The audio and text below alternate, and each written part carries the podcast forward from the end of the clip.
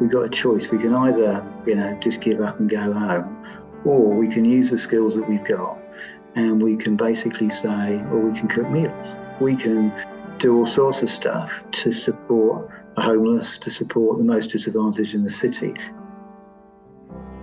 Hello, friends. Welcome to today's podcast. Today, we're joined by Andy Street. Andy is the founding director of a very successful global company. He's an investor and a social entrepreneur. Andy will be sharing some of his personal journey with us and how he and others have been impacted by unexpected generosity. We'll be looking at ways we can all become more generous with the resources we have. So let's hear from Andy.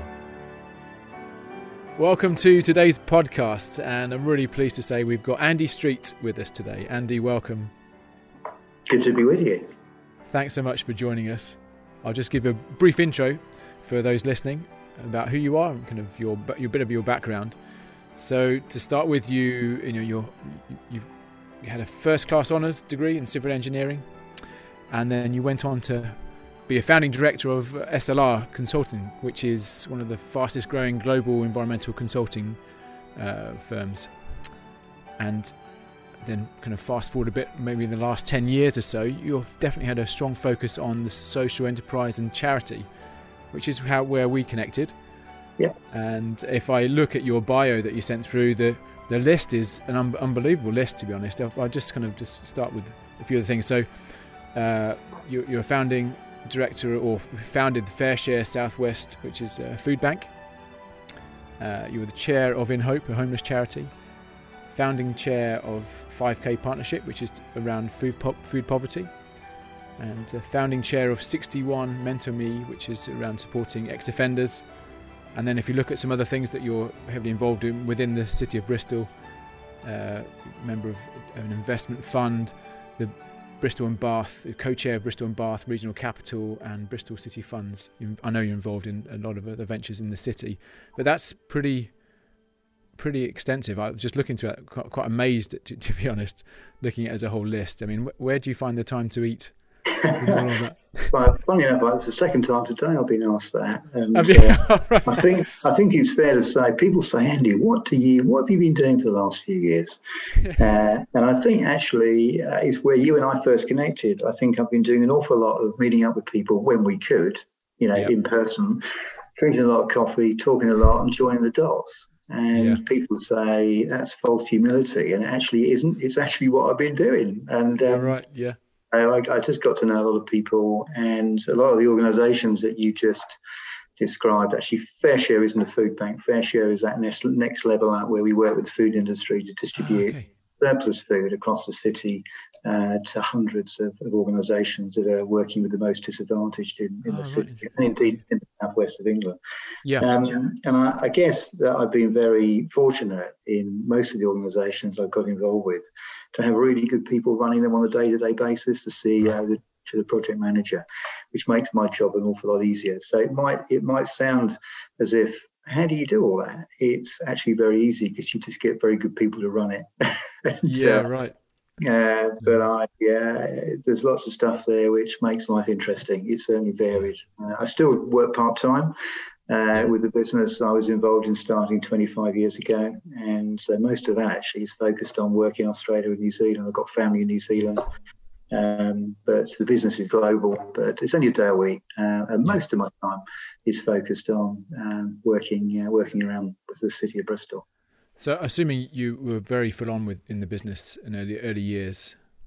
I was in the early years. Yeah. I was in the early years, yeah. first first ten years, and then I got to uh, I got to my late forties, uh, up to fifty, and um, yeah, just went through some interesting times family wise. Uh, daughter, who was in the teenage years at the time, was very ill for a number of years, and just got me to question what life was about in terms of priorities for me, I was very driven. Um, and I guess I am a sort of driven person, but then it was about success. It was about, you know, position in organizations and so on and so forth. And uh, I just got to a point where I realized actually that family, um, uh, I'm also a man of faith, you know, that was very, I just rediscovered how important family faith was was to me uh, in a way I probably hadn't decided, discovered before. And uh, at 50, I decided to back away from a lot of stuff I was doing and work part time. Um, so the last 15 years, um, my work has reduced from four to three to two and a half to now just a day a week.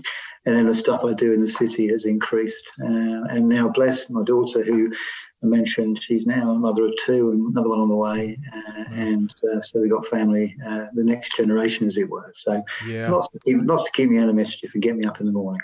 That's really great, and uh, and and it's been great to be able to journey with you in, in part of that um, that period, particularly the, the last ten years. I think probably is probably where we've we've connected. Yeah, it has been, and it's yeah. uh, so I use often use that little phrase, and I often end an email when I've caught up with somebody. I always send an email when I met somebody, and often use that little phrase. It's great to share the journey, and you know, it is. There's something about sharing the journey together, individually, corporately, um, that I believe is, is uh, really important because we can learn so much from each other. Absolutely, and, and uh, yeah, have done for you. So I'm hope, hopeful that within this interview there'll be some of the the nuggets of wisdom that uh, you've shared with me over the over the years. We'll, we'll be able to draw that out for the listeners. Can't make any promises, Malcolm. We'll, we'll okay, try. well let's let's see how we get on. So you'll be aware that this this week long series is is based on hope, and we're looking at how do we build a, a, a culture of hope individually and corporately, and then we're looking at sub themes within that. And to, today and with you, I'd really like to look at generosity as a as a, a theme. Yeah. And I, I say generosity. Um, I think this is a really apt for, for looking at your you know your background and where you are and what you're working in now, but also knowing you as a as a man. That I know that you what you I'd say you're probably one of the most generous people I know. So that yeah, is. but you do embody that generosity, and I know that a lot of the ventures you you're involved in, they're they're they're often about connecting people with other people, but also and just unlocking the the uh, resources that are out there and and helping us all kind of um, connect with our with, with, our generous selves if, if you like. Yep. and um, that just in terms of being generous being a, being a generous person what does that mean for you? It's a good question eh? Uh, I say for me I've been on a journey um, a journey which I guess has come to a place where um, I use a bit of language, perhaps, which is counterintuitive, because I, I grew up in, you know, uh, I won't mention a particular name, but a particular prime minister we had in the past who engendered, and I'm not being political, so I'm not a political soul, but I grew up in a, uh, a time when um, you were very much taught, you know, every man for himself. You know, let's right. uh, let's get what you can, and whatever you can get, let's you know, just keep it because it's yours. Yep. You you deserve it. You've earned it. Uh, and I think that um, I think I've learned that one of the counterintuitive, countercultural ways that perhaps embodies generosity is actually getting to a place where rather than doing that and keeping it to yourself, yeah. actually you journey uh, and hold what you've got lightly uh, whatever that is, uh, whether it's your connections, whether it's your time, whether it's your resources in other ways, whether it's mm-hmm. actually finance, is actually be open handed uh, and hold it lightly um, and find ways in which you can use that resource. And actually, to be frank, the thing that really makes a difference, I think, isn't actually what we often think will, which is money and uh, and finance. It's time. It's yeah. time. Yeah. Being generous with time, being generous and open handed and open hearted in the way that you make time for people uh, and sit and listen and just uh, relate and share the journeys, I think is one of the things. I'm still on that job. I'm still, I'm work in progress. I'm learning. We all work in progress. What it yeah. is, yeah, what it is to be. But I think for me, it's that probably that embodies something of the spirit of mm. generosity, yeah. um, and just being just holding whatever you have lightly and not grasping it for yourself, but wanting to to be able to encourage um, others to to have a similar approach. Um, yeah. I have to say, um, you know, uh, we might come to some examples later, but yeah. particularly over the last year or two, in the last year in the pandemic, I have seen some extraordinary generosity, which um, has been quite moving, to be frank. That's amazing. Yeah, I look forward to hearing some of those. It's very much, um, oh, it can be very countercultural to have that posture, like you said, to be yeah. open-handed and generous, and and uh, so that's wonderful to hear that there are examples of that, and, and we know there are within this pandemic time. But it, and, and if anything, COVID has shown us how interconnected we all are, and actually, if if one of us hurts, we all hurt There's this, yeah. you know, you, you can't we can't yeah. escape that. Even I don't think anybody can argue that now. Um, it's we are very much interconnected. I've always yeah. thought about. I mean, I've been on a journey of seeking kind of holistic well-being and, and seeing that example just in our, you know, uh, yeah. Uh, with the climate. You know, you've got um, you know the, the the water goes up into the clouds, the clouds hit to the mountains, mountains back into the rivers, the rivers to the seas. There's this cycle of things, and I heard somebody tell me well, a talk once, and, and the um, person was saying how you know if we don't, if we're not uh, generous, we're not kind of uh, have a posture of giving, then we become constipated. We're like a blockage yeah. in that yeah, in that system. Yeah, that's a, so, that's a really good picture. That's a really yeah. good picture. Yeah. So that's um, has been yeah a focus for me. But maybe we can just maybe dive into some examples that you've had over this this period of of um, engaging with these different ventures you've been involved in, individual or personal or whatever it is. Do, do you have anything you could share about that? Gosh, I, yeah, I could probably think of lots of uh, trying to think lots of different ways. I think over the years, um, I think one of the lovely things I, I see and have seen is is unexpected generosity. Um, mm. Um, I uh, I run a charity in a city called in uh, in Hope. It used to be called Crisis Centre. Many people in Bristol, who know Bristol, will know a place called the Wild Goose. Um, in fact, you do, Malcolm. Yeah, um, take right. you back to those happy days when we purchased the building about ten years ago and refurbished it, and yeah. um, we run a whole bunch of projects. And one of those uh, we ran at the the the, the same building, uh, Carpenter House, was a uh, a women's night shelter. We had it, held it upstairs in in um, in, in one of the rooms there, um, and completely unexpectedly, out of the blue, had a phone call from a, a guy that I I know uh, really well, lovely guy, um, successful businessman, lives in the city. I'm not going to mention his name. Um, just phoned me out of the blue and just blew me away. This was probably six or seven years ago. He said, Andy, he said, I've noticed that, that um, all of the women's only night shelters are closed. I said, yeah, because we, we were doing one. Up. And he said, yeah. He said, uh, I just want to sound you out on something. He said, if if um, if uh, if we could find a building um, that suited you, and uh, if uh, if I was to get that building for you, and uh, if I was to refurbish it uh, and convert it into exactly what you need for shelter, uh, and I was going to pay you the rent for the next 15 years. Would, would you be interested? and I'm sitting there thinking, mate, just pass. I literally said, just pass that by me again. Because I'm thinking, I've not heard anything like Amazing. this before.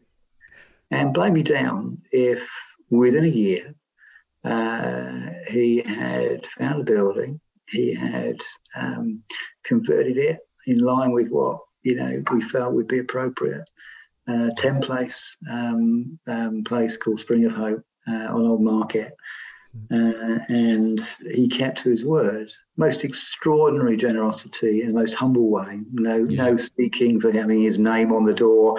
You know, this was donated yeah. by what's you know, so forth. Extraordinary. Yeah. Um, I could probably give you a number of examples like that. Um, let me give you another one. Um, the beginning of the pandemic. Um, this was literally almost exactly a year ago. Uh, you know, it was lockdown, wasn't it, just a year ago uh, yesterday, it's the 24th today. Well, the week um, week ago last week, um, on the Tuesday, I sat down.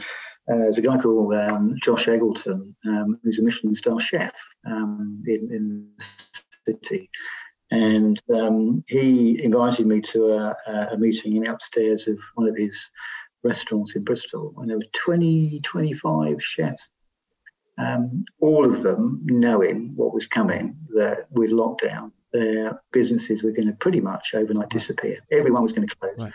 And, um, and, you know, they faced potentially economic annihilation. Yeah. Um, they were there to basically say, look, we've got a choice. We can either, you know, just give up and go home, or we can use the skills that we've got and we can basically say, or we can cook meals. We can do all sorts of stuff to support the homeless, to support the most disadvantaged in the city. And that's exactly what they've been doing for the last year. Wow, and they amazing. continue they continue to do.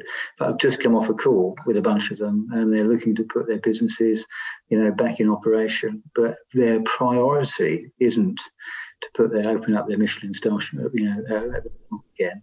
It's to think how can we find innovative ways of creating good quality food for people who need it. Um, you know, punters like you and I want to go and pay at a restaurant, fine, but they're looking yeah. at innovative ways of supporting the most disadvantaged. You couldn't afford to go to a restaurant, but still could deserve good food. Uh, but also create employment and training for disadvantaged young people um, from mixed backgrounds. Um, you know, that is a, sector that is in desperate straits, choosing intentionally to be generous. I'm not sure what is. Let me give one more example. Yeah, no, please do. Yeah. One more example, and that is um, I sit on part of the faith community, uh, part of church in, in the city, uh, and um, uh, you know, church has done a lot, as all sectors have in, in over the last year in the pandemic. Seen huge generosity from business. Can give you numerous examples from the VSE, you know, the voluntary uh, social enterprise sector. Numerous, you know, um, examples from the faith sector. All faiths and none. It's been extraordinary. Um, there's an amazing guy, um, and I will mention his name. Um, he would kill me if he knew, but. Uh, Michael Lance, who runs a little church down in, in Stockwood, uh, in south um, southeast Bristol, and uh, out of limb. Yeah, it's not the most wealthy part of the city. It's quite mixed, but generally, you know, pretty tough down there. Yep. Uh, and of course, this time last year, he had to close his church. Little church, average age of about 72. Um, and there he was, church leader, uh, didn't have a church to lead. What did he do? So he rolled his sleeves up and he said, right, he said, I'm going to reach out and I'm going to connect with people across this community. And I'm going to basically see what can we do to coordinate a, a community response to the pandemic. Not about faith. He didn't want to preach at everybody. He simply said, I can't do what I was doing, but I'm going to roll my sleeves up and give my time. He had no money to contribute to it, just his time. The response that uh, was forthcoming in that part of the city under his guidance and shaping and leadership was phenomenal. Yeah. Um, and that wasn't about money, it wasn't about skill. He didn't come with expertise as such, other than a willingness to be generous with his time. And it's been extraordinary to see. So, three little examples. We'll give you more, but uh, oh, it's so good, so good. Good things, yeah, yeah, yeah. amazing, and uh, such great. Um, well, it's just it's just great stories like that and great testimonies they just uh, they just build your hope don't they That they yeah they they they, yeah. they provide yeah. an opportunity for you to say okay well maybe maybe I could do something like that or yeah or maybe you know, a group of us could get together and do whatever it is to support yep, a local. Absolutely. There's no limit. Absolutely right. No limit. Yeah. No, that's right. And so those are listening to this now, they they um, some may be already involved in, in the charity sector or social enterprise, and maybe they're they're seeking for an opportunity to get involved. They, they're wanting to they're seeing they're seeing a need and they want to you know plug the gap. They yeah. want to be, be be generous in in certain way. Uh, often you mentioned this about the kind of the great gift of time, which we we we all can, and it's that is you know we're we're time pressured in many ways, but we can we can that is a great gift that we can give, because the there is a, a feeling that um, if you don't have great great funds in the bank that you, you're not going to be not going to be useful as a, a, you know and be generous, uh, be able to be generous. That's just for the rich people to do that. But that that's not true, and, and you know that's, that's not, not, true. But but what what are the, what things do you think? Uh, what opportunities are out there? Maybe in other cities, uh, you don't have to. You know, obviously people aren't all in Bristol, but what what type of things could could folk kind of get involved in and kind of exercise yeah, that generosity? It's really interesting. I mean, I would very seldom, if I'm talking to people about supporting the city, um, I do have times when I'm, you know, representing a charity and, and you know we're doing a bit of fundraising, but actually it's time. It's mm. that it, time makes a difference. Time, you know, we always thrive, don't we, individually when somebody gives time to us, um, yeah. and um, you know, families who are struggling benefit when people give time, not in a condescending, patronising way, but just get alongside, put your arm around somebody. Not that we can do that very easily at the moment. you know what I mean? But, yeah. Um, but also the way in which we reach out and to our communities and to our city. Um, and it's time. Um, yeah, last uh, over the last couple of years, run something called Feeding Bristol. I think you mentioned it earlier, yeah. and it's yeah. about getting the city to be joined up in the way that we address issues around food poverty. Hmm. Um, and uh, it's not a big charity, never will be, but it's it's intended to be influential in terms of shaping the way that we do stuff. It's all about collaboration and partnership. Yeah. It's about getting the city to be joined up. And um, we've got a program that we've done the last two or three years called Healthy Holidays, which is reaching out the 16,000 kids who are on free school meals uh, and other kids who are from families that are, that are struggling uh, in, in many of our parts of the city that, that we would describe as being, um, yeah, you know, uh, down the hill or whatever. Um, yep. And um, one of the most amazing things we've seen, and there'll be an opportunity this year. So people who are listening, if you're in business, here's an opportunity. You know, what, what really transformed it uh, has been the generosity of time from businesses and companies across the city, right. all of whom give their employees, you know, a day or several days a year uh, for what they call corporate social responsibility. What we were able to do was give them a project where, rather than go off and paint a wall or do bits and pieces, this was yeah. a significant movement where hundreds, we had one company um, quite a big company, financial company in the city, um, well known. Um, one of them is something to do with Bristol City, so you know what I'm talking about if you can put the, the, the, the you know add the numbers together. Yeah. But they, it, I think it was two, it was 120 volunteers, you know, over the summer, um, phenomenal numbers, and we'll be doing the same this year. Uh, and so there's lots of opportunity, you know, to be to, to give time to volunteer, but to do it in a joined up way. Um, one of the things I've, I've I've loved seeing in, in recent years is a, is a city that, that celebrates collaboration and partnership. Um, right. We have something yeah. called a One City Plan in yes. Bristol, um, which for me speaks something quite significant over a city. It's saying actually we see the real we see real benefit of when when we come together, irrespective of what, whatever background whether we're business, whether we're voluntary, whether we're faith, whether we're wealthy, whether we're struggling, whatever it might be, we all have a role to play uh, because we have a contribution to make. And there's a, there's a strength that comes to come from, from that sense of collaboration and partnership. There's something happens, there's a dynamic that happens that's really significant because people suddenly realize that whoever they are as an individual or a small group, small charity, a business, they can be part of a whole and contribute to city transformation. Yeah. And the One City Plan uh, has an amazing little statement on the front of it because your theme, I think, for the week is hope. It says this: it says it's a, it's a One City Plan is a plan for Bristol for 2050. It says its vision for, for 2050 is is a Bristol, uh, and you could say this about any city. What a vision is this? Is Bristol is a fair, healthy, and sustainable city, a city of hope and aspiration where everyone can share in its success. And the wonderful thing is that when you get to a place where everybody is able to share in the success of something, it's because yeah. most likely they've all been generous in the way that they've given to that process over time of building something that reflects oneness, reflects collaboration, partnership, unity. Call it whatever name you yeah. want to yeah. you want to use. And there are so many ways. I gave you one example with Healthy Holidays. You know the feeding yeah. program. So many ways where we don't have to look very far to find ways where we can simply give a little bit of time. Sometimes it might be a bit of finance too, but time is the thing. Time's the most important thing that we can give you know, our kids, our grandkids, our parents, our friends. That's what makes a difference. That's the sort of generosity that ultimately um, will create hope. Um, yeah. And not just a, a, sense of being hopeful, but being full of hope, a real sense yeah. that this is a situation, even given the pandemic and the, you know, the desperately difficult, sad journey that we've been on, there is, can still be a sense of hope, even in the most difficult of times when we come together and we're generous.